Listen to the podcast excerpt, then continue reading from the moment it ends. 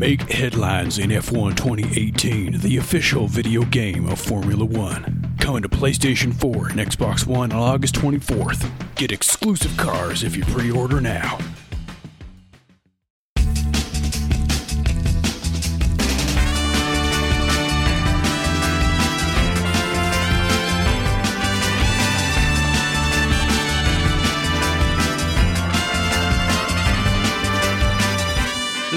Longanimi Gazin! Rob Zacny, What did that mean? that means long time no see in Flemish. Outstanding. And that is the official language of the Belgian GP? Uh, I uh, well, I don't There's, know. there's, there's a- as I understand it, there are actually no language controversies or cultural divisions at all whatsoever in Belgium, and I'm sure uh, the Flemish greeting will go down smoothly and well with all Belgians. Absolutely nope. They don't speak anything else, not Dutch or any variant thereof. Uh, yes, we're racing in Belgium. Uh, I'm Drew Scanlon. That's Rob Zacny. Danny O'Dwyer uh, is on uh, dad duty. What is the word I'm looking for? Paternity. Pat- That's it. I almost said Patreon leave. That's that's different. No, this is like the Uh, opposite of Patreon leave. yes. Um, but yes, welcome to Shift F1, a podcast about speedy race cars. We don't actually have a uh, last race to talk about because we discussed Hungary uh, last time over the the mid-season break. But thankfully, Rob Zacny, the mid-season break is coming to a close because oh my god, I don't know how much longer I can go without race cars. I am really looking forward to this race. Um, it's always a little bittersweet because I would say the European part of this part of the calendar is my favorite because it's got a lot of the uh, you know the classic F1 circuits Sure. in, in a lot of ways. Uh, but at the same time, like it'll be good to have it back, and I do love this racetrack. Yeah, I mean it's it's a really great track to come back to because it is so iconic. Uh, the Spa Francorchamps track, um, and we've actually only got one more Italian race after that. It's Belgium and then Italy, and then we go around to Singapore, Russia, Japan, the United States, Mexico, Brazil, and Abu Dhabi. So uh, it's a hello goodbye for Europe. But yeah, Spa's awesome. No, I mean it's it's one of those tracks uh, like there used to this used to be a really common sort of archetype for F1 circuits, right? The old like, yep, we just there was a there was a forest, there were hills, we just put a track over them, and we're just to run some cars around. Uh, And it's sort of like this holdover from a much, I don't know, much more like naturalistic approach to circuit design because like it was just I'd say Cavalier, maybe. Cavalier is a great way of putting it. If you if you look at sort of the casualty lists uh, Yeah. for for for the old days, especially if you like look at. Have you ever seen? Um, oh, I think the movie. I think the movie's just Grand Prix, right? I think it's a Frankenheimer movie with uh, James Garner. It's with James Garner. I've never seen it. No. it's like it's a it's a melodrama, but it's got a ton of uh, onboard footage from that era. It's Frankenheimer, like the master of shooting automotive chase sequences and races, and I think he like shot it in like seventy millimeter or something like that. Uh, and it's wow. all uh, vintage F1 uh, footage, and a lot of it at the old circuits. And I think I think it is Spa actually that has one of the more dramatic incidents uh, in the movie, which is um, one of the racers who has mixed feelings about Formula One. Like it's again classic racing melodrama. Like the big one of the big tensions of this movie is this dude basically being like, "I must keep racing. I don't know if I should." And like the job of the woman in this story is to be like, "Don't you see what it's doing to you? It's not worth it. Why do you why do you risk everything for for racing?" And he's like because it is the best sport in the world and it, it proves I'm a man. And that's basically how he's rolling uh, until like there's an accident and he like uh, takes out like a bunch of spectators in Belgium. But the footage in Belgium, th- this is the sort of stuff that happened back in the day. The footage from that era and you, that you see in the movie literally like they would just be racing these racing those old cars down like a country road like packed with like spectators. It was like a rally. Yeah. It was like it was like rally racing. Uh, is Yeah, today. which still freaks me out. it freaks me out. In rally racing, it's dangerous enough, but like the idea that that's how it used to be in F one, that everyone was just cool with the fact that you'd be barreling along like a forested road in an open wheel race car with like dodgy suspensions, and everyone was like, "Yeah, that seems that seems normal. Let's put people there." I mean, this track specifically, it used to be gigantic. Uh, I think it was like 19 miles or something, and it would go throughout the forest. And there weren't people all along the track. There were like some spectator spots, but then there was like big sections of track where cars would just disappear and not come around again. People would go like, "Huh, wonder where he is," and then like find him hours later. Yeah, it, No, this This is one of those. Um, so years ago, there was this um, ghost-written book. It was like a Jackie. It was Jackie Stewart's first autobiography, but this one was written by um, a ghostwriter, and it was just called Faster. And I think the guy's name was like Mancuso or something like that. And really, like, it's clearly in the ghostwriter's voice more than Jackie Stewart's. Uh, a little bit. Uh, the guy's other uh, automotive work was called Vroom. That was literally the title, uh, Vroom. but the book is pretty interesting because it's um, an account of the year that Jochen Rindt uh, won the F1 Drivers' Championship posthumously, and he was a good friend of uh, Jackie Stewart's. But one of the things that Stewart like makes a point of mentioning in this book is that like he wasn't a fool. Like he wasn't going to just like die for no good reason in F1. Uh, so he would like contract to have his own medical team brought along to these events uh, because no, like the the racing organizers didn't provide a response that was worth a damn. So like Stewart always made sure that like there was an ambulance and technicians like on his payroll that were there just for him. Uh, Wow. if if he got into trouble, but yeah, uh, the fact that like in those old days, um, yeah, it was you'd literally have that. Well, they sort of disappeared. They're out there somewhere. Yeah, uh, I, I think it's there's a movie called One. It's a documentary uh, that is basically about that. It's about Jackie Stewart um, in those eras or in that era, um, uh, basically having to do it all himself, and it's, it's actually really a, a good movie. Um, but yeah, Spa is one of those legendary tracks. It's in the Ardennes forests, which is the site of the Battle of the Bulge, which is really awesome. I actually looked up the uh, like the map, uh, like and this is basically as far as the Germans swung right before Spa. Um, Okay. so it's it's it's right on the, basically the front lines, which was pretty cool. Uh, it's seven kilometers long nowadays, uh, or four point three miles. Uh, and it has got a number of iconic corners. Um, of course, Eau Eau Rouge, which pretty much everyone can recognize if you've ever seen an F1 commercial or a promo or a photograph or anything. It's that big uh, rise that turns to the right and then the left as it comes to the, the top of the hill. And you take Um, and- it flat out and blind. Yes. Yes, especially in the these new cars. It used to be that you would have to lift in some of the old cars, but these days it's a it's a flat out curve, and that you cannot see the top of the hill uh, when you when you go up it. Um, but the rest of the track is great too. It's got a lot of uh, straights, chicanes. It's a nice mix, um, and we've got a longer DRS straight actually at the top of Eau Rouge uh, down into the. It's a kind of a. mm, I don't know if it's a 90 degree right hander at the end of it. Oh, it's those. It's okay. It's the It's it's the the, first 90, 90, 90. Yeah, it's Les Combes. Yeah. Uh, yeah. Yeah, So it's Les Combes. a fast right hander into that leads straight into a fast left, and then a fast right again, and then I think you you start beginning your downhill run at that point. Yeah, and then it's a it's not a it's not a hairpin, but it's a 180 degree turn. Yeah. Uh, and then you got some long turns. Pouhon's pretty long, and then you've got some more left and rights, and then back all the way down to uh, the start finish straight, and right before it is another chicane.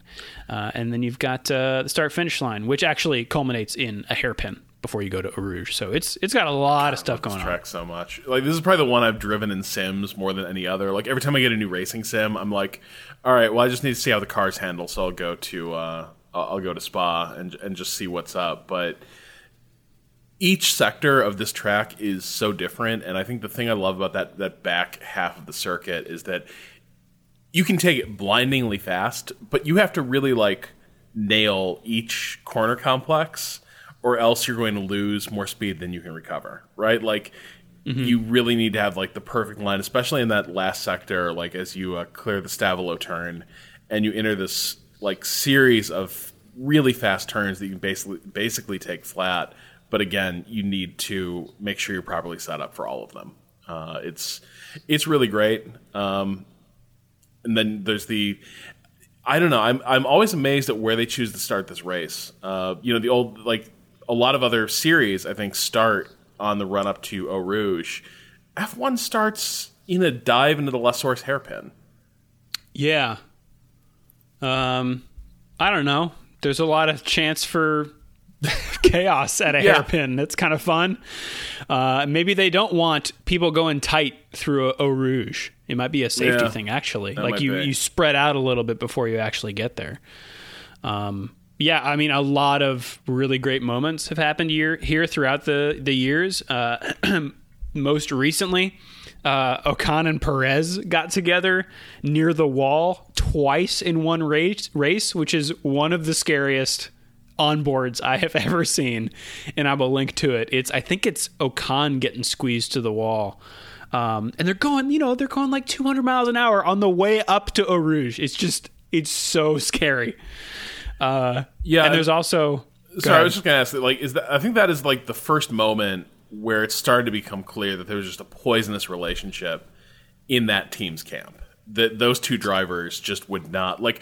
You know, there are teams that let their drivers race, and then there's cases where like the drivers actively appear to hate each other and that that's where it like was clear that that was the case at Force India because like you don't make that move you don't even make that move on like guys from other teams right? Like you yeah. generally don't squeeze drivers that hard and like try to put them into the wall. Schumacher did a couple times uh, and he was probably as bare knuckle as, as, as you ever saw. Uh, but you don't see it between teammates uh, that often. It was a ruthless move. Yeah, and I, I don't know if that was before or after Azerbaijan, where they also came together. I think it might have been after, but it, that this was like, man, they are they are not letting up because usually that if that happens one time with a, a couple teammates, they get the talking to from the team and then they're good. But this one, you're right. It yeah. was clear that they were like there was there's some bad blood there. Yeah, it was um, Perez putting the squeeze on Ocon, who just had who had the run. Like there's no reason to make that move. Uh, yeah, Oh, I love it. Yeah. Uh, also, one of my favorite animated gifs that has come out of F1 is um, this onboard from Alonso in 2012. It's the it's the start of the race, and he's coming to the hairpin, and he turns a corner, and then suddenly Romain Grosjean's car just cartwheels in front of the camera, and you're like, how could that possibly have happened? How did a car go from behind me to just spin rotating in front of me across my view? Uh, I will also link that. F1 has a pretty good onboard shot of that as well. And then you can find it. Uh, and F1 seems to do a bad job of archiving a lot of their classic, classic duels, which I don't fully get. But like uh, Hamilton and Raikkonen in 2008 had this amazing uh, duel on like a slightly wet track. Um, so it was like mixed conditions, and they were just running flat out, and they both like they, they were both well beyond traction, so they kept like running on and off the circuit, and they're really pushing the limits of like, did you really give back the racing advantage you got from like running wide there or like cutting a chicane? Uh, it was very controversial after the fact. I think the stewards even uh, took away Hamilton's position at the end of the race because he hadn't. Uh, handed back a position or hadn't observed or hadn't handed back the time advantage he gained. Uh, but it's an amazing. It was it was a great duel, uh, and it was really one of those moments where you realize that Hamilton was going to be something. Like you did not see that many drivers being that fearless uh, in 2008. Hmm. Wow. Okay. Uh, I, I, also, because I was starved for racing, I watched the 1998 Belgian Grand Prix, which is on F1 TV's archives. Uh, and holy smokes, so many things happen in that race. There's, uh, I won't spoil it if people want to watch it, but things you might watch it and go, okay, the interesting part is over. I can stop watching this race, but amazing things keep happening in it. So, even, there are there are some red flags that you can skip through, of course. Yeah. Uh, but man, it's that's a good one, and it is one of the few uh, on F1.tv's or F1 TV's archive. I'm actually going to jump down to the Twitter section here and uh, call out at Call Me Little G, who says uh, to. Um, Shift F1 podcast on Twitter, cracking Andrew Benson article on Fernando's exit from F1. Spoilers for the news, uh, especially this list of greatest hits uh, we'll definitely definitely look these up. Perhaps something for Shift F1 podcast fans in the summer break. And then he links to a BBC article that basically says like, look at how awesome Alonso was. Uh, Valencia 2012, Imola 2005, Singapore 2010, Japan 2008, Italy 2007, Malaysia 2012. All these amazing things that uh, Fernando Alonso has done. None of those races are available on F1 TV archive. So I'm not sure why that thing exists. It's so it, it's so frustrating because like you you see the perennial complaint that like the series has become a little boring. There's not enough overtaking action. Uh, like what's what's cool about F1, and they've made it very hard to show people like, well, this is the stuff that like we talk about for years later, and this is the stuff we live for. Like um, you know, like that 2008 race uh, just kind of vanished. You can watch the 2000 duel uh, between Hakkinen and Schumacher if you want to see that rivalry at like one of its best moments. Uh, really kind of, I think, crystallizes uh, the the two drivers' styles and strengths. Uh, so that's a that's a, that's a good video to look up. But yeah, it is shocking how poorly archived uh, F1 history is. It, you know. Yeah, and I gotta believe that there's all kinds of weird rights stuff associated with that. And then when they put it up, they want it to be in in good condition. So maybe some restoration has to be done because I imagine a lot of that stuff is on tape. Tape. Yeah. Um, but you know uh, they do have uh, I think race recaps, like little five to ten minute edited pieces. But I don't want that. I want to be able to go back to like 1991 and watch the whole season. That's what I want. And currently, that is not possible to do. I don't even think they have any full seasons, uh, even like last year, which is what? Yeah. Come on. Yeah. Um, the recent stuff, how do you not have that uploaded? yeah. Uh, a few more stats from Formula One themselves on Spa and the drivers. Uh, Lewis has retired here four times, more than any other track. Uh, Raikkonen has won here the most at four. Hamilton's got three wins, and Vettel has two. Uh, this weekend will be Hamilton's 111th start for Mercedes. Uh, 111st if you're Bilbo Baggins, surpassing his career total at McLaren at 110. He's the only man to make 100 Grand Prix starts for two different teams and the only driver to make 200 starts for one engine manufacturer. Dude has raced a lot. Uh, Raikkonen is seeking the 100th podium finish of his career this weekend, something only previously achie- achieved by Schumacher, Hamilton, Prost, and Vettel. Uh, despite finishing, uh, uh, despite a good finishing record here, with one win and two podium finishes, Ricciardo has never sta- started in the top four on this track and has only outqualified a teammate once, Daniil Kvyat in 2015. Verstappen hmm. has never finished higher than eighth in three starts at Spa and has never completed a lap in the top four. Uh, and the most successful track of his F1 career so far, Hulkenberg has twice finished fourth at Spa, but only once at any other circuit, Korea in 2013, and has still never had a podium finish after 147 starts. I'm calling it. Hulkenberg gets a podium, Spa. It. Bold prediction. Very. What's your uh, what's your ranking in fantasy F one? Just trying to get the just trying to gauge the quality of that prediction. How you doing? 100, 150 first. Okay. Okay, so maybe don't take that to the bank. But Oh, he's on my team. Yeah. He's, he's on my fantasy team. Uh, okay, but the weather for Spa always plays a big uh, part, especially because it's one of those tracks where it's got microclimates. It can be raining on one side and sunny on another. Um, qualifying day looks to be, let's see, kind of chilly 57 Fahrenheit or 14 Celsius um, in uh, at race time with 63% humidity. Uh, decent wind, 14 or uh, yeah, 11 miles an hour or 18 kilometers an hour, and precipitation looks to be 25% on qualifying day. Uh, nothing in terms of precip on race day, but um, similar humidity, higher temps, 62 degrees Fahrenheit, 17 Celsius, and uh, uh, lower wind. So qualifying, fingers crossed, should be pretty awesome. Uh, Pirelli tires, tire information. We've got medium, soft, and super soft. Uh, this track is tough on tires. Five for tire stress and lateral force uh, four on asphalt grip, two on downforce, and three for asphalt abrasion. We're doing 44 laps uh, for a grand total of 308 kilometers. Sebastian Vettel holds the lap record from 2017. Uh, I could not be more excited for a race. I mean, this is it, it's second only to the uh, the start of the season is is the restart. Um, especially now because we can kind of look at we're looking ahead to next year with all Yeah. the driver announcements and stuff. Um, which I think we should just jump right into with the news. As we said, Alonso dropped the bomb that he would not be returning to racing in F1 in 2019.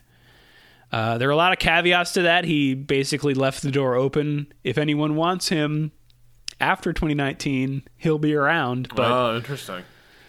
uh, but he So he just yeah, does not want to drive for McLaren in F1.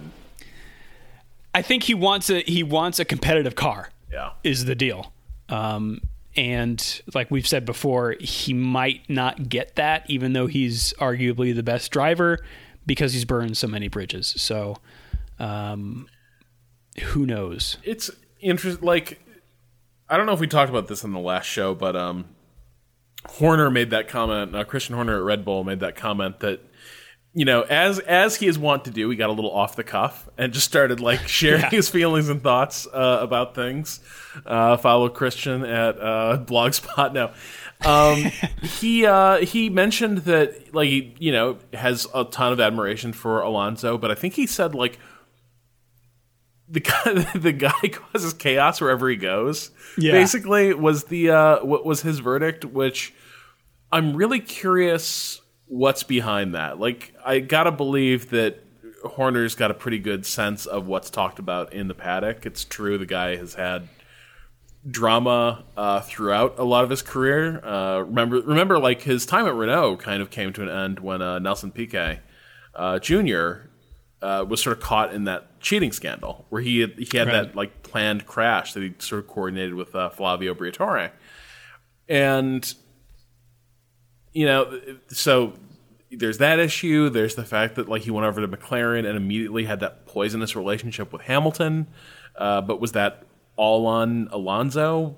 I don't know. Um, it didn't seem like there was that much drama at Ferrari. It just seemed like the team kind of sucked. But I don't know. It's it's a weird it's a weird thing uh, where after a certain like you could say his instincts have always been kind of bad about where when to jump to a team. Um, he's had bad luck, but enough bad luck at a certain point, people start wondering like, is it you? Uh, and I think that's kind of where Alonso's ended up, like behind the wheel, unparalleled. You know, But that's not everything. in the garage. Yeah, Yeah. Yeah, um, I don't know. I it's he's a fun guy to watch, so uh, I would be curious to see what he would be like in an IndyCar season. There are continued rumors of him going there for a full season. He's already doing uh, a lot of World Endurance Championship races, although he actually he the whole uh, Toyota team, all three cars got disqualified from the last race because of some technical infraction. Uh, so I don't know. I can't. I just I can't be excited about World Endurance Championship when there's only really two teams in the top series. Yeah, I mean, so my attitude is, um, you you have to you have to start following for like the the top tier like GT Pro. I think is the sweet spot. Like that is amazing racing action, uh, and that is the series to really follow. Uh, but yeah, like it does have this problem that the, like the top tier of the prototype cars, it's just nobody has the interest or budget to sustain a world class program uh, for that long. Like Toyota's cleaning up right now, basically because they're just like, damn it, we've got all these sunk costs. We're going to see this through, and we get our trophies. uh, and then probably get, they're probably going to get bored and leave yeah. eventually, as, as everyone else who has done this has eventually done. Yeah. Uh, so yeah, they'll make like Alonso and leave.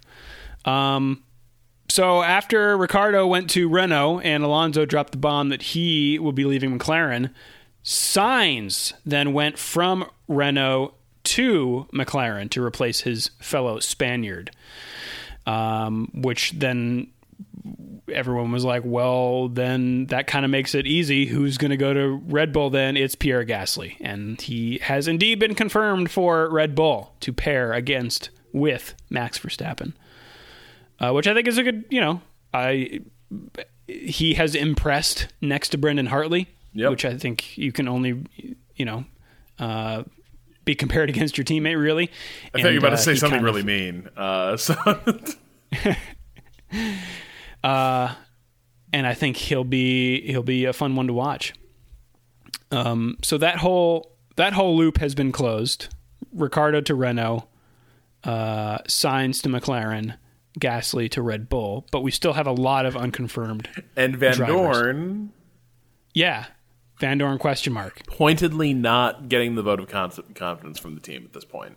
Um, yeah, you would you would think that if he was a lock, they would have they would have locked him down, which is kind of what you could say about everything here.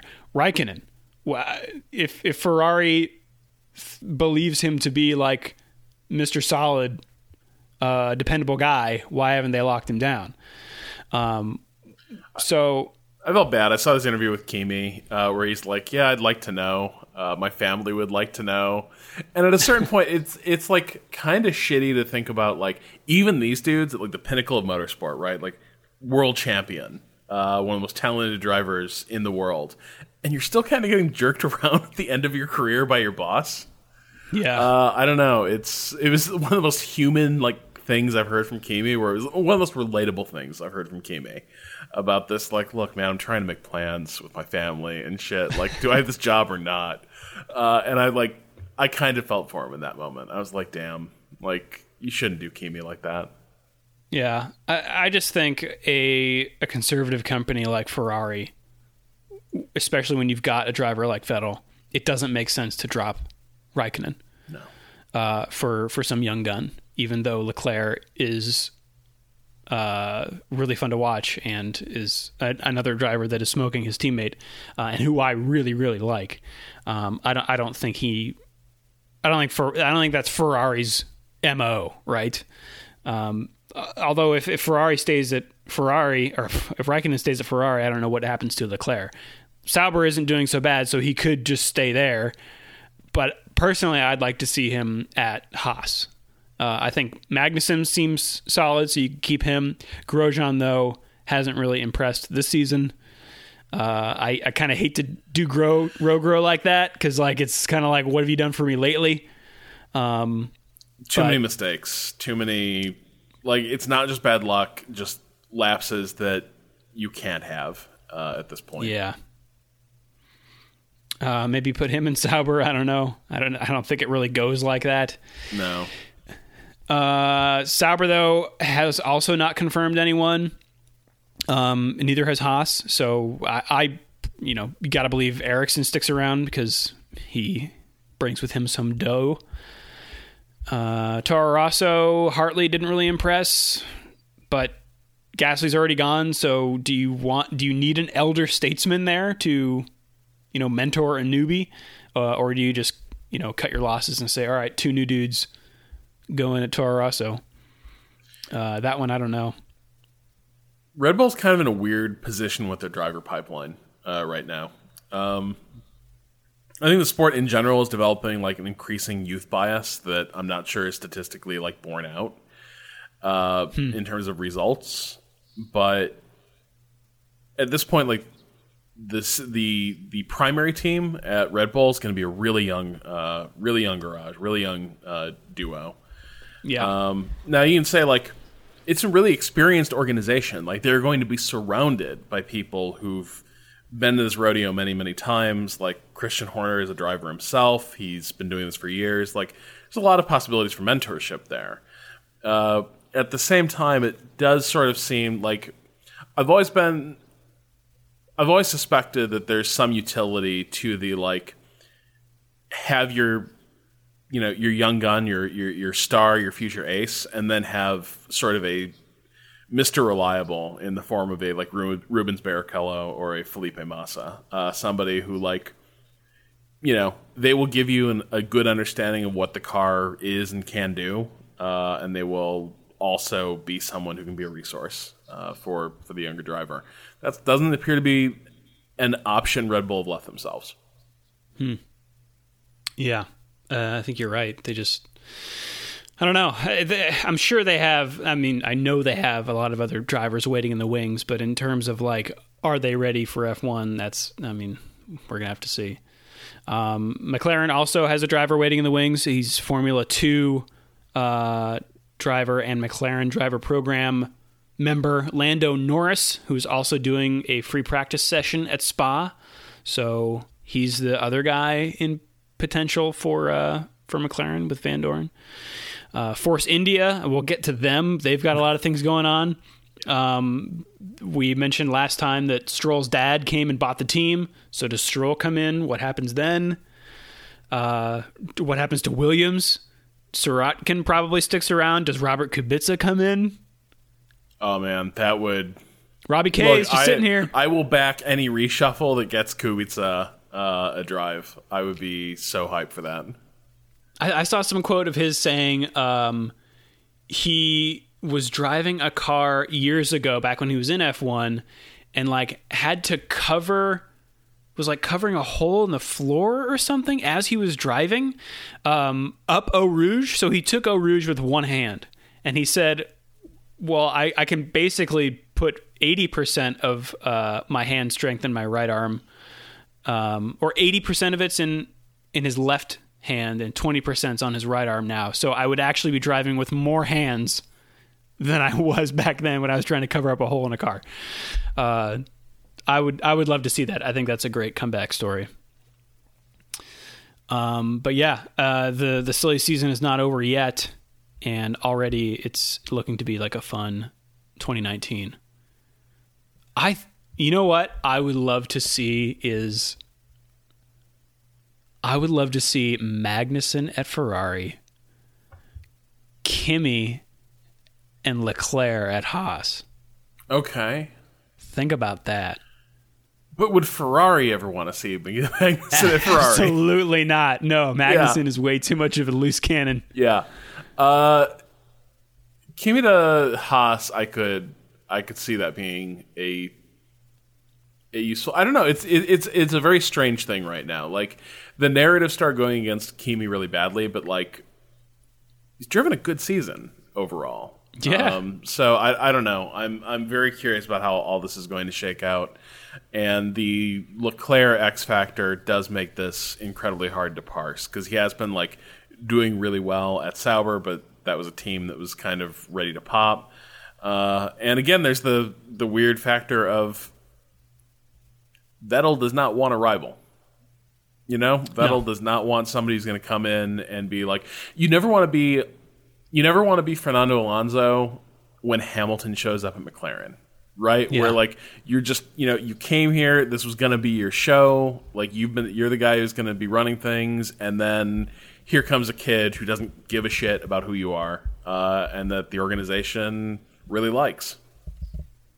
Yeah, I mean, he Vettel uh, dealt with. Uh, oh no, he didn't. I'm sorry. I thought I was going to say he dealt with Verstappen, but that was Ricciardo. Yeah, but he didn't get along with Ricciardo either. Remember, like when yeah. Ricciardo started outdriving him, uh, when Red Bull was starting to struggle a little bit. Um, you know, he tried to throw his weight around. He tried to get the team to like use team orders, and Ricciardo was like, "Remember, there's that one. I want to say this might have been like in Australia where they're like, uh, you know, Seb's times are faster, uh, but he's stuck behind you. And Ricciardo's response is basically just, well, that's too bad for him. And just like drove on, and that was the end of it. uh, and Yeah. Vettel left shortly thereafter. Uh, he doesn't he doesn't like that. Uh, I think he's very much in the Schumacher mold of like he wants he wants the best car. He wants to lead from the front, and he wants to drive like he just wants everything to be like clockwork. He can race if he needs to. He would really rather not, and he would really rather not race his teammate. Yeah. Yeah, I think you're right. Ah, still fun stuff. And it's not over yet. Um, but speaking of uh, weird team troubles, uh, Force India still not out of the woods. Um, apparently, we've got we're getting more information about how that uh, purchase of the team happened with Stroll's dad. Uh, apparently, him and his group of investors needed permission from 13 Indian creditor banks to buy the company Force India. That wasn't going to happen in time, so they instead just bought the assets, like the car and the gear and stuff. Um, which means to enter a race, they now have to become a new company. So because they didn't buy the company, Force India is that that team now that car is no longer the old Force India car, so they would have to race as an entirely new entity uh, under the rules. I don't see, um, or or not race at all. So I don't I don't see Chase Carey allowing them to miss a race. I think uh, for the sake of the show, he'll figure it out. Um, but there is a rule saying that teams forfeit their right, right to a share of F1's revenues in the event of any change in legal status. That quote from uh, racefans.net. I think by virtue of them losing their points, since they are effectively a new team. Um, so this could hamper them in the future in terms of money if this does take place. Also, additionally, uh, another consortium of potential buyers headed by the father of Force India development driver Nikita Mazepin is protesting Stroll's dad's maneuver, saying that uh, that's not that wasn't the right way to buy the company and you should give it to us instead. So, bottom line, everything is confusing. Force India isn't out of the woods. Yeah, like I just hearing that, I'm getting flashbacks to like trying to get my lease signed for my apartment. Just like I'm trying to imagine like going around, like trying to like sort out a company that's in financial distress uh, with like major debts to 13 different banks. Uh, yeah. like that sounds like a nightmarish deal to close. Uh, but at the same time, like, so the other thing I think in one of these stories, there was a group of teams like who are pushing to deny permission to Force India uh, to either race or to be granted uh, continuation as being the same company, basically trying to like screw them out of their um, share of the revenue. I imagine everyone behind them in the Constructors Championship is trying to do that. Yeah, uh, entirely possible. Although uh, that also just, you know, the big like Ferrari's definitely been a team historically that gets very like if you're down, they will come along and knife you Yeah. uh, a little bit. So I could see them being uh, one of the teams involved in that as well. But I really hope this gets worked out, uh, especially because like if this team gets to continue, but they end up being considered like a new team and don't get their share of the uh, money distribution from the season, you're going to start that team out by completely like kneecapping them, Yeah. um, which is like is not what it's not what F1 needs. No, it's not. And like I said, I, I, I think Chase Carey will do everything in his power to uh, to to make the show go on uh, because they're they're a good team. Um, but related to that is uh, for 2021. F1 is introducing uh, much stricter cost regulations, and going forward, they're kind of tapering into that. So uh, next year, according to racefans.net, there will be a soft budget cap, um, and then step down year after year after year to finally get to the 2021 regulations. And I think if I'm reading this article right, it'll be 150 million dollars per team next year. Uh, managing director of Motorsport Ross Brawn says we have we only have to look at the situation Force India finds itself in to understand how crucial this is. The financial burden on teams is not sustainable in the long term, and we are taking steps to put a limit on how much a team can spend. Uh, interestingly, he he has um, consistently, in my opinion, been saying all the right things, uh, and he has a really uh, illustrative quote in this article that I didn't copy down. I'm trying to. Here we go. At the moment, I think a top ten spends a top team spends twice what a midfield team spends. And if we reduce that margin to around 10 or 20%, then there is something for the midfield teams to aspire to. There will still be an aura around the big teams, but a midfield team doing a great job will be able to compete.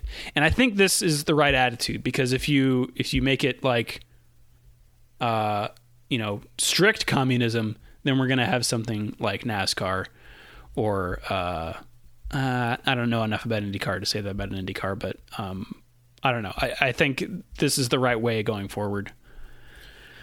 Yeah, um, I don't know. I have I have a lot of mixed feelings about all this stuff because I've never like they've basically like as long as I've been watching F one, there have been two issues that come up again and again. How do we how do we improve overtaking?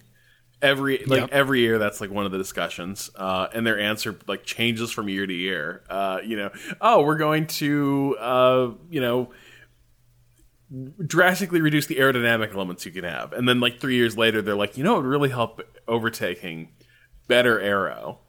Uh, yeah. So you know that's something you, you see a lot. And then the other thing is how do we fix the the cost structure of F one? And I've always sort of wondered like there's definitely an element of it's just pure the midfield teams being outspent by the big teams. I've also always kind of suspected that by kind of radically revising the technical regulations, you know, every couple of years, I suspect that is a lot harder for smaller teams to adjust to than the big ones. Um, mm-hmm. And that's and, the, and I've always sort of wondered if maybe that isn't the thing that even more than just like raw spending power is the thing that like sustains these gaps is that after a certain point, like having to do all this fresh R and D for a new uh, set of technical regs, that is not a huge ask if you're a car manufacturer with massive like facilities and R and D departments to tackle this. If you're not, uh, then having a complete overhaul of what your car can be and can look like is going to put you in a hole that is just going to be very hard to dig out of. Uh, and so I'm like, I think probably like enforcing some kind of cap is a good idea. Uh, I'm curious how you account for stuff like the fact that manufacturers have a lot of facilities that other teams might not have access to. Like, can you know if you're Mercedes, can you do the like? Well, we've got this wind tunnel and it's free. Uh, can you play that game? Uh, if you're a manufacturer, yeah. I suspect you probably can. You're still you're still charged for the time you book in the tunnel. Um, but I don't know. I just I, I wonder the degree to which uh, like the technical stuff keeps the poor teams poor. It's yeah. I mean, it's such a tricky situation. It's it's uh, trying to uh, be all things to everyone, uh, and it just seems like an impossible task. So, uh, I, I do not envy Ross Brawn one bit.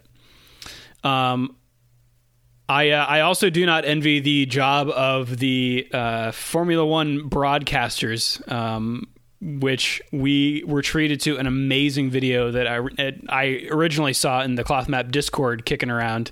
Um, but this is uh, the incident from Germany where Vettel goes off, or was it, uh, sorry, not Germany. It was Germany? Yeah, it was Germany, where he goes off uh, the track and hits the wall uh, while, he, while he was leading.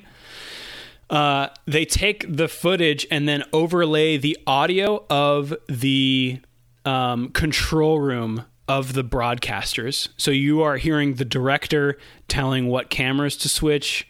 Uh, you are hearing um, uh, people saying like, "I've got this shot. I've got this shot. Okay, take it. Uh, okay, ready on the helicopter. Go to the track mix. Keep this pan on Hamilton. It is like." As a video nerd, especially one who did a lot of live switching for uh, many years at Giant Bomb, it was so fascinating to watch, uh, especially in like this really contentious uh, or this really like high stress part of a race. Like there's a part where so Vettel runs into the wall and it's like hammering on the steering wheel, really angry, and they're like, "Stay on this, stay on this." And then there's a shot from the helicopter of him out of the car walking along, and then he like kicks a rock because he's so angry, and then everyone's like, "Yes, all right, good shot. Glad we stayed on that." It's it's super cool, and I will I will link that in the show notes. God, live production always seems. I could not handle the stress. Uh, my friends who It's like twelve people talking at the same time.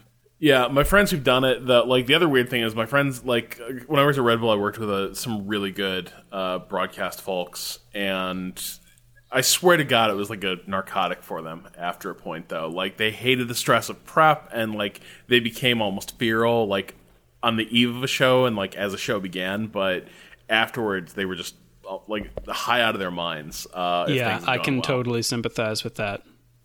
Yes, uh, and you can you can you can hear it in, in their voices in this video. They're just like so amped up uh, and so focused. I think that's that's really what I'm getting from it. Like imagine having that kind of intense focus for a solid two hours. Um, yeah, it's it's such a cool video, and I'm glad F1 put that out. Uh, yeah, really cool. Drive fast, drive smart, make headlines in F1 2018, the official video game of Formula One that puts you behind the wheel of the fastest racing machines in the world. Make a name for yourself as you speed across international racing circuits to overtake your rivals in F1 2018's revamped career mode. Become the league's most respected or most infamous driver on the track. Be prepared to establish yourself off the track as well. Increase your value in contract negotiations. Answer intense on the fly press interviews and build your F1 vehicle up to spec through improved R&D systems. The ultimate Formula 1 experience launches on August 24th on PlayStation 4 and Xbox One. Get to 2009 Brawn and 2003 Williams classic cars if you pre-order now. Strap in for F1 2018. Make headlines. Speaking of other things that F1 put out, uh, their Beyond the Grid podcast continues to be really, really good. Um, they just had one on, uh, or with uh, Jacques Villeneuve, who I had never really heard from before. Aside, I, I knew that he was an ex driver. Um, and he was a Canadian and has talked a lot of mess about Lance Stroll and how he's a rich kid. And so for that reason, I was like, okay, you're being pretty. Uh, all I've seen is from him is being abrasive, and apparently he is cut from that cloth. You know, the sort of uh, James Hunt. Uh, I'm a race car driver. Don't really care what anyone says. Um, I think he's also a broadcaster for the Canadian F1 coverage, but. Um, and while I still don't really, uh, uh, you know, agree with what he says about Stroll a lot, um, I think he might be awesome because in this podcast he noted that he collects not only does he collect vintage computers uh, he also is and has been a huge gamer like down to the down to leading raids in dark ages of camelot which was not a baby MMO. No. Like Dark Age of Camelot was the real shit. Yeah. And and making sure that his like the Formula 1 motorhome had internet installed so that he could play. God damn.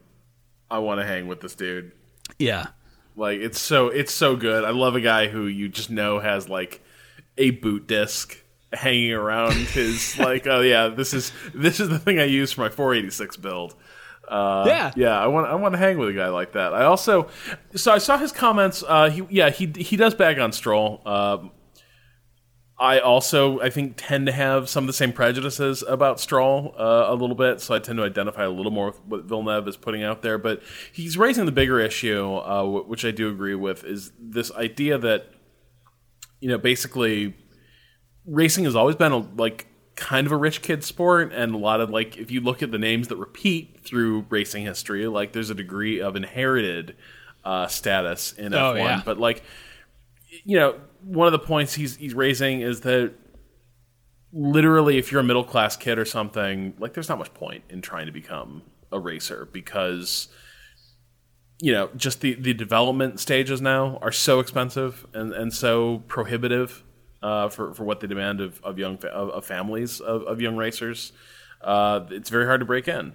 Um, Yeah. and I think that is a. I'm not sure there's a way that motorsports, of all things, the most like just lighting piles of money on fire for the hell of it. I'm not sure there's any way to introduce like real economic justice or equal opportunity in motorsport, but it's really bad right now. Yeah. I mean, uh, actually, same podcast, they interviewed Esteban Ocon, who his family basically sold their business and their home and moved into like a Winnebago and went around uh, to karting races. That's that's what they had to do. Yeah. Um, and I, I to, yeah, I, I totally get um, all of that. I just, I don't know. I, I, I feel bad uh, to to see him just hating on Stroll for that reason alone. Um, it, it it's easy to do, and uh, I get it, but it's. I think I- I've been trying to like characterize why it rubs me the wrong way, and I think it's because when you say that they got there only because of the money, you're kind of ignoring the hard work that everyone else has done. Like it's if it was only a matter of money, then you couldn't have possibly gotten there by talent. I don't know. I, I I'm Yeah, do you know what I'm saying? No, uh, because no, because because I think I'm not sure your position actually like holds together that well. Like I think Stroll's Okay. like I think that there are there are drivers that come from wealthy backgrounds who do make a mark in for like I mean Senna was from a very privileged background, right? If you watch Yeah. if you watch Rush, like Niki Lauda, hardly a pauper. Uh, like definitely put his own money uh, into his career, but he had family money he could draw on uh, to to get it done like that. Uh, but at the same time, like from day one, these guys were like proving, hey, I'm not just here with like the silver spoon that you know got me this far. Like I'm bringing some serious talent, and so you you don't hear this critic this line of attack brought up against those guys. You didn't even hear it. Uh, well, I can't speak to like how Senna uh, was was greeted in the sport, but like you generally don't hear that argument being opened up too much on drivers, except those who are like explicitly there because they have somebody's deep pockets and interest behind them. Like I think if you're if you're Lance Stroll and like you just haven't shown results yet, like you have like we're is this his second season or his third? Second, right?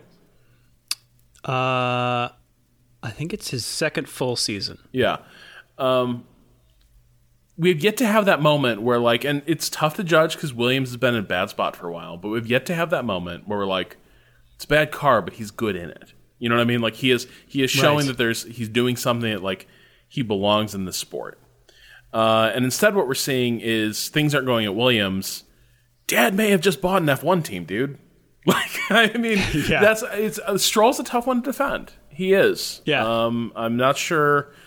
Uh, you know, I, think there's a lot of there's there's a lot of privileged dudes uh, in F1, but I think there is a, there's kind of a cynicism that attaches to pay drivers and uh, people with, like tons of family money, and I think Stroll's just going to have to carry that until until he proves it. He could also maybe tell his dad to like maybe put, get his dad further back in the background uh, a little bit. But Yeah. if you need if, if you need daddy out there making these big corporate moves uh, to, to help secure you a decent ride, a lot of the drivers are going to talk.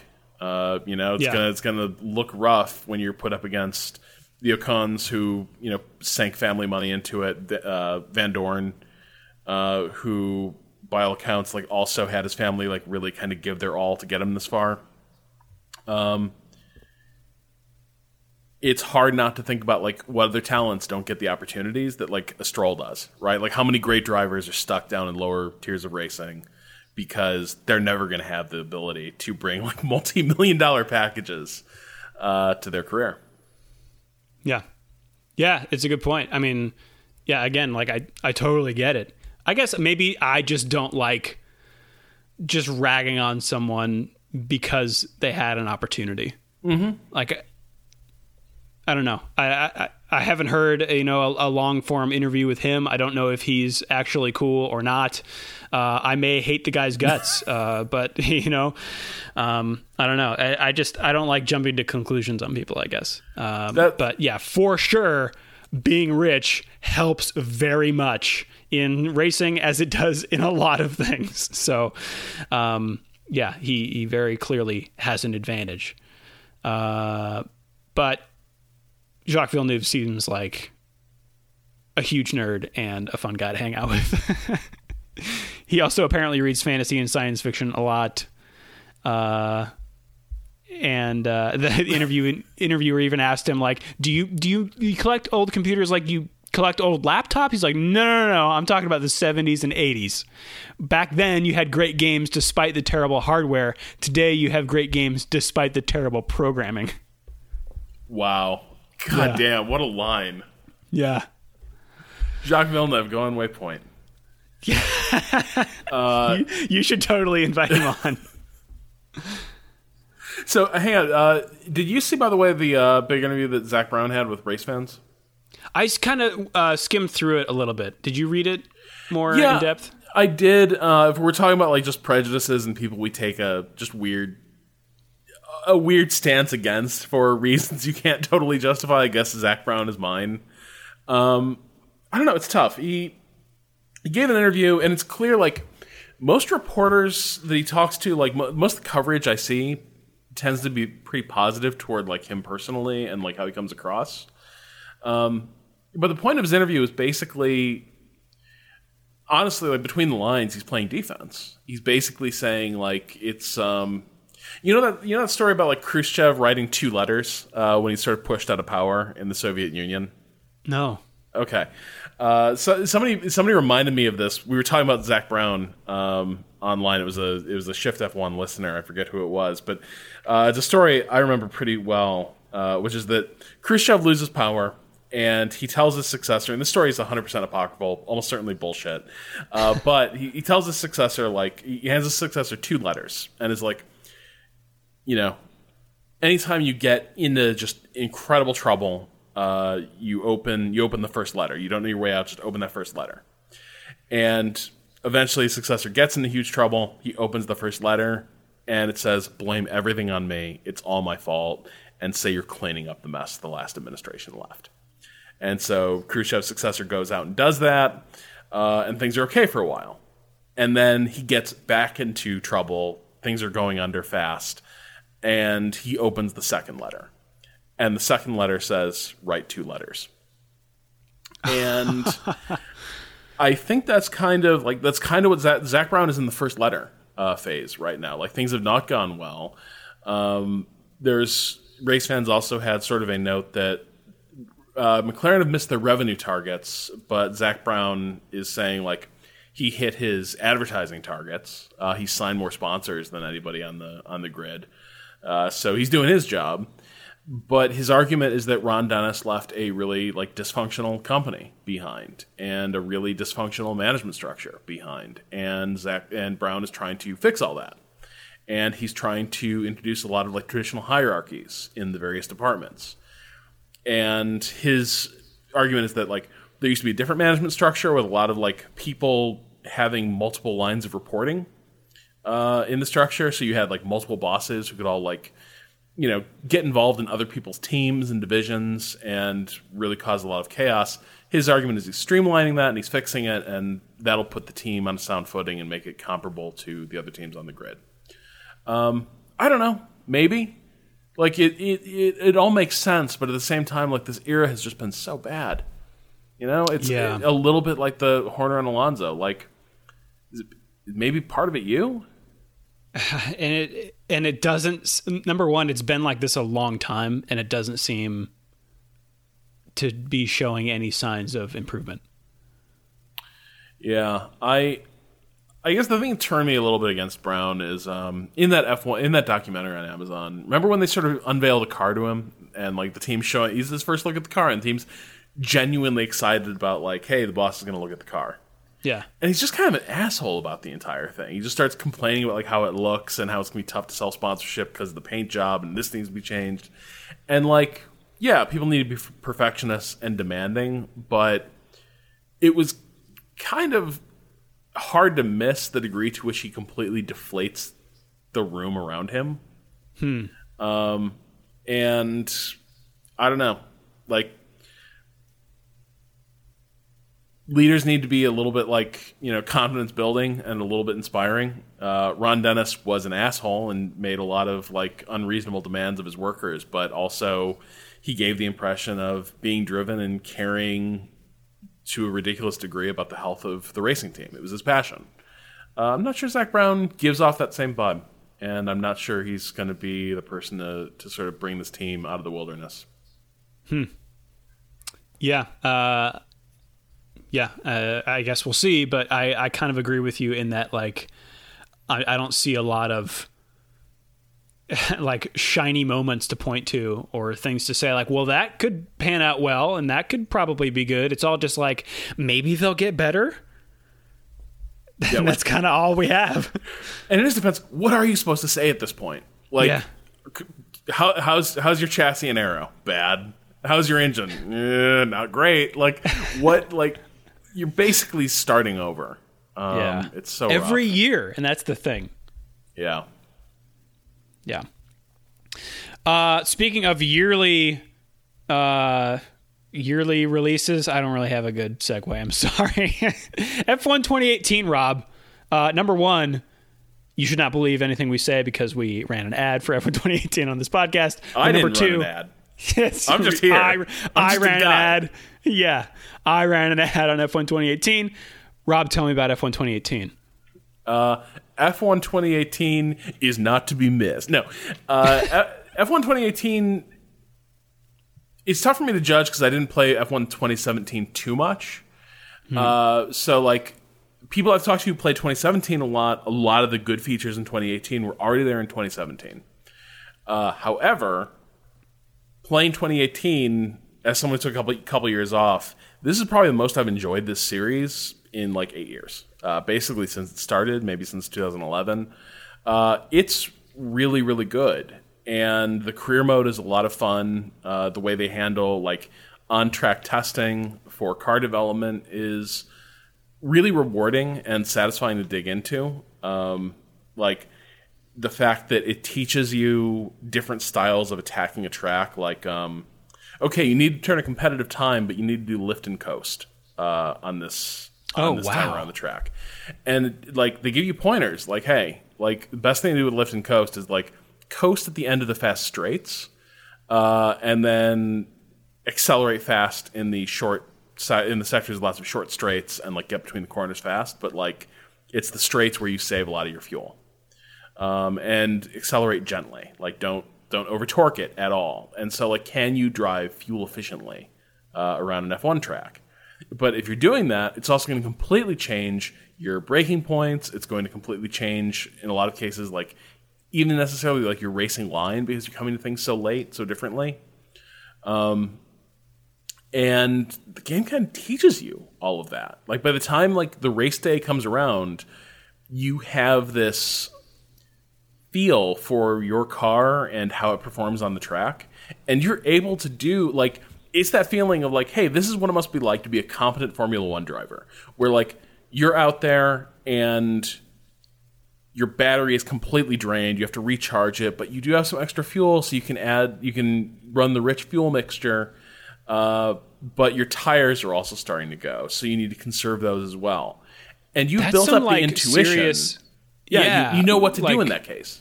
In the weeds racing stuff, not just not video game stuff. That's like uh, I I haven't. I mean, I'm I haven't played uh, all the modern racing games out there, but uh, that's kind of amazing that it, that a racing game is and, and like a mainstream racing game like the one that has Formula One written on it is doing that stuff. That's really cool.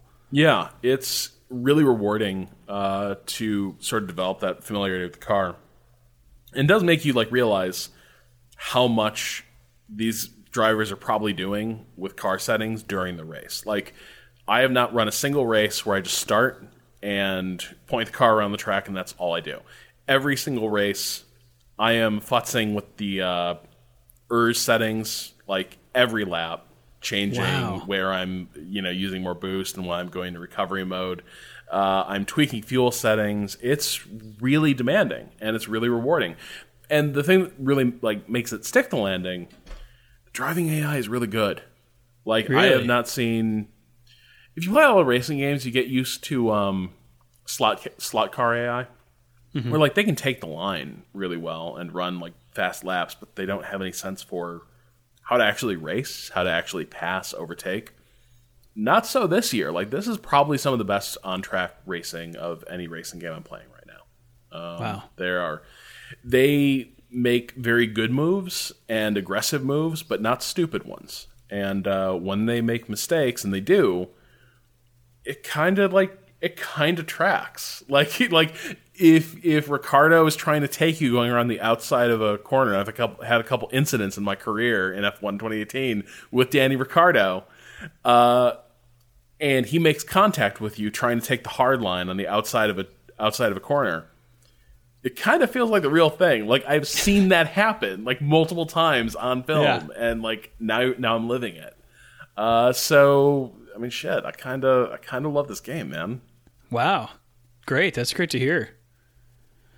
Um should we should we go to driver standings?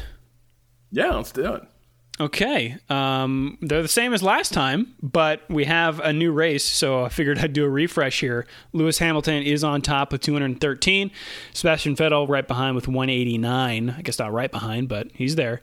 Uh, Kimi Raikkonen in third with 146, followed by Valtteri Bottas 132. Danny Rick has 118. Max Verstappen 105, and then a big gap down to Hulkenberg in seventh place with 52. Magnussen 45. Alonso 44. Perez and Sainz tied at 30, with Esteban Ocon right behind with 29. In 13th, we've got Pierre Gasly with 26. Grosjean's got 21. Leclerc with 13.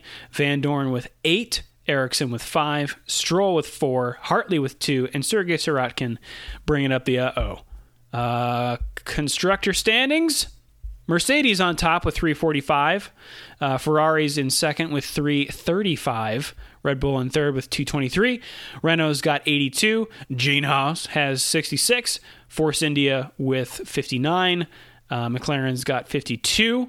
Toro Rosso with 28. Sauber's got 18. And Williams has 4.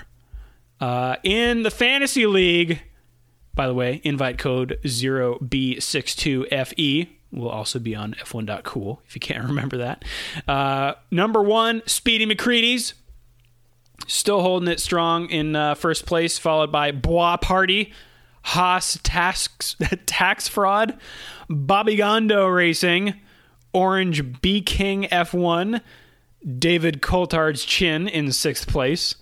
Trendsetters, Made in Haas, Scott's Tots, and Funky Bunch rounding out the top 10. Uh, by the way, you can now create multiple teams, up to three teams in uh, F1 Fantasy. Uh, you can enter multiple teams into leagues, and you can create and join leagues that start from any race during the season. So, uh, a lot more options for that now. Uh, and let's roll right into racing around the world. What do you say? We've got a lot of racing going on. It seems like maybe multiple series have come back from their summer breaks. We got DTM. Uh, they're in Misano at the World Circuit. Marco Simoncelli. Uh, I heard that they might be changing the DTM name, which uh, would be a real bummer because I like saying DTM. Uh, Formula 2 will be supporting Formula 1 at the Circuit de Spa-Francorchamps. Uh, Formula 3 Europe is also at the World Circuit Marco Simoncelli. IndyCar is at the Gateway Motorsports Park. Uh, Supercars, the Australian kind, they're at the Bend Motorsport Park. Uh, and MotoGP is at Silverstone for the Octo British Grand Prix. And Camping World Truck is at the Canadian Tire Motorsports Park for the Chevrolet Silverado 250. Could it be? Is it true there's no NASCAR this weekend? Is has a the trucks are gone- running the trucks are running, but the uh, the cup, what do we call it now? The Monster Energy Super Cup or something? I don't think the regular old NASCAR uh, are running. Surprise. I am heartbroken.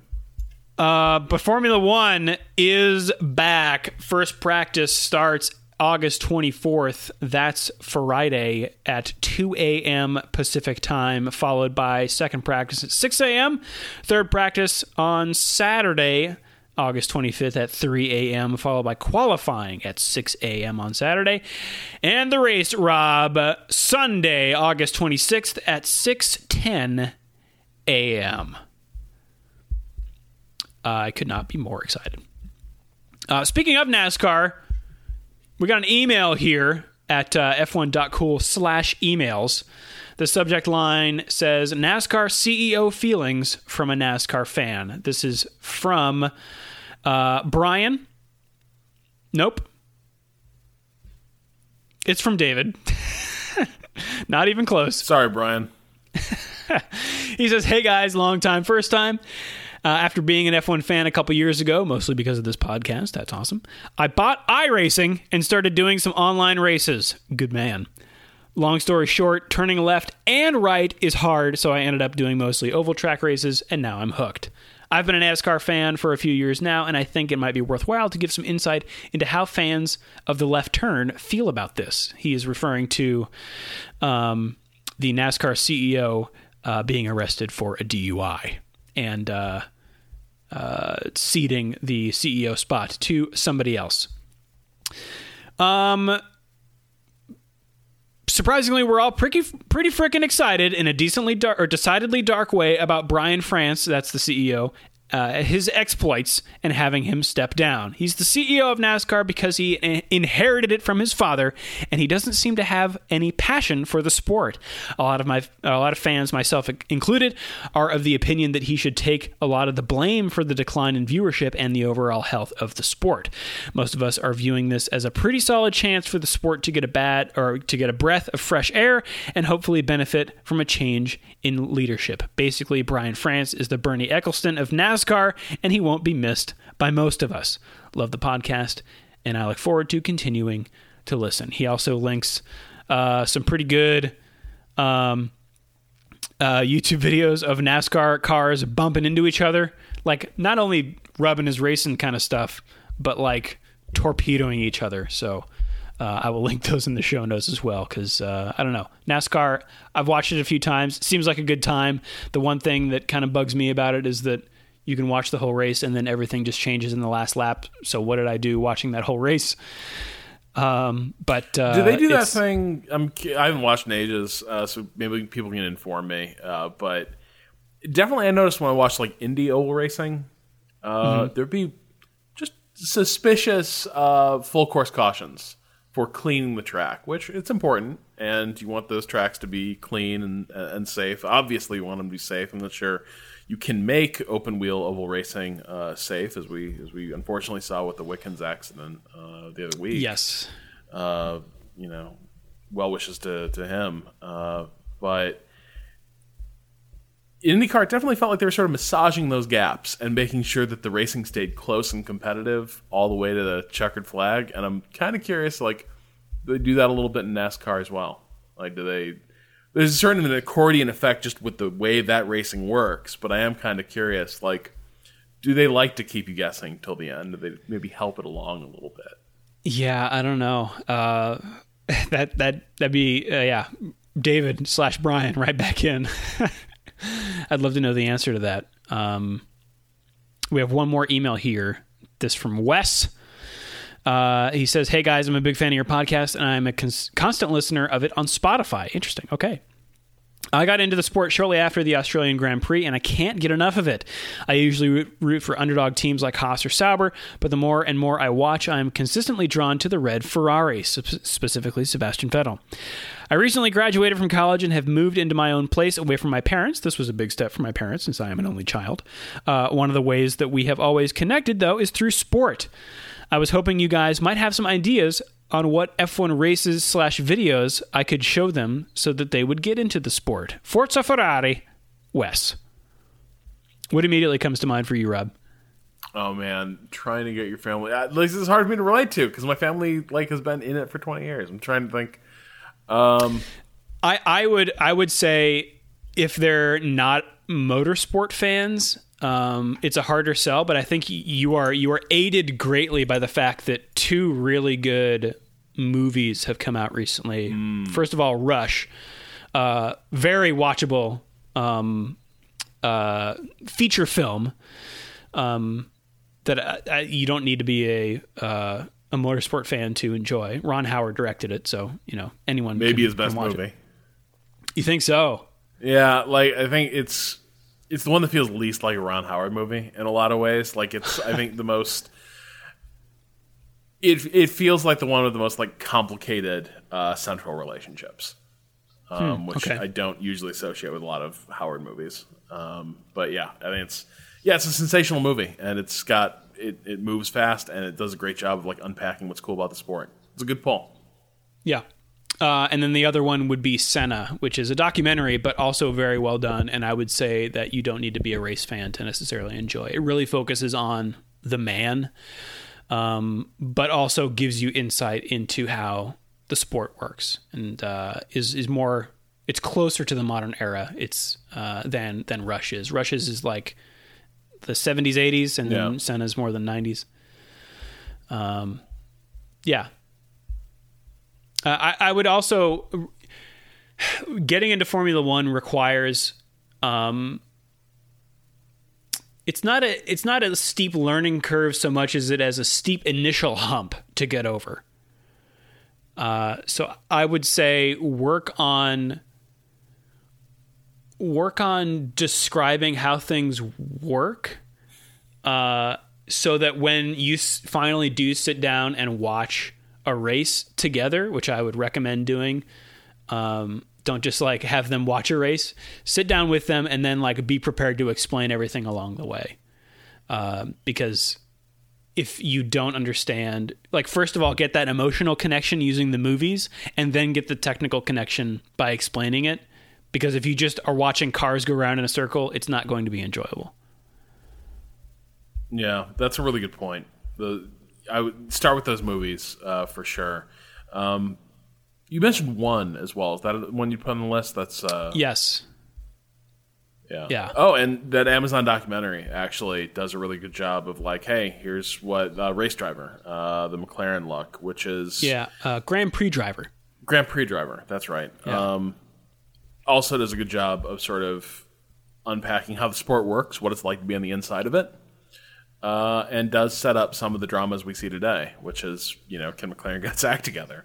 Uh, so that's that's another good resource to to tap into.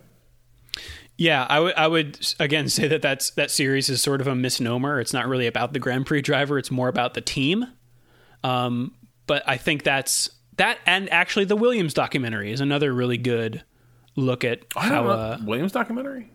Yeah. Oh, you haven't seen that one? No, we It's might on Netflix. talked about it on the show before, but yeah. It's on Netflix. It's just called Williams. Okay. Um, that is also a really interesting look into uh, a Formula One team. They talk to everybody. They talk to. Mo- it's mostly Claire, um, but it, that is that's quite a story. I would recommend that one. You know, not a bad movie to watch would be. Um, it's not about F one necessarily, but it's so foundational to Ferrari. Uh, the Twenty Four Hour War, uh, which Okay. was uh, Adam Carolla's uh, documentary about the Ford Ferrari rivalry at Le Mans, Okay. and uh, but it touches a lot on like the early day, the early days of Ferrari, and sort of the the lineage there, and how they approach racing and why it's so important to that to that team and that company. Uh, and it's really it's it's a really interesting uh, documentary and gives you some great insight into those old days of racing. Uh, and there's a lot of in those days there's also a ton of crossover between um, endurance racing and, and F1. Uh, so these team these these programs were not totally separable. So that's another good thing to help people get into racing. yeah. Well, good luck. Um, that's always fun to have uh, to have more people uh, be able to talk to um, and uh, and watch with. So uh, good luck with that. Um, As always, you can find our show notes on f1.cool and in your podcast app. Uh, until next time, I'm Drew Scanlon, uh, Danny O'Dwyer again on. Uh, uh, per, why can I not Patreon remember leave. Patreon leave? That's right. Uh, Rob Zacny, uh, where can people find you? Uh, at Rob Zacny on Twitter, or you can check out what I'm up to over at Waypoint at waypoint.vice.com. Excellent. Uh, anything else from you, Rob? You want to send people into the next race with? Uh, boy, not really. Just prayers for rain, man. Like I can't even. I don't even have a picture in my head of what Spa looks like with the sun out.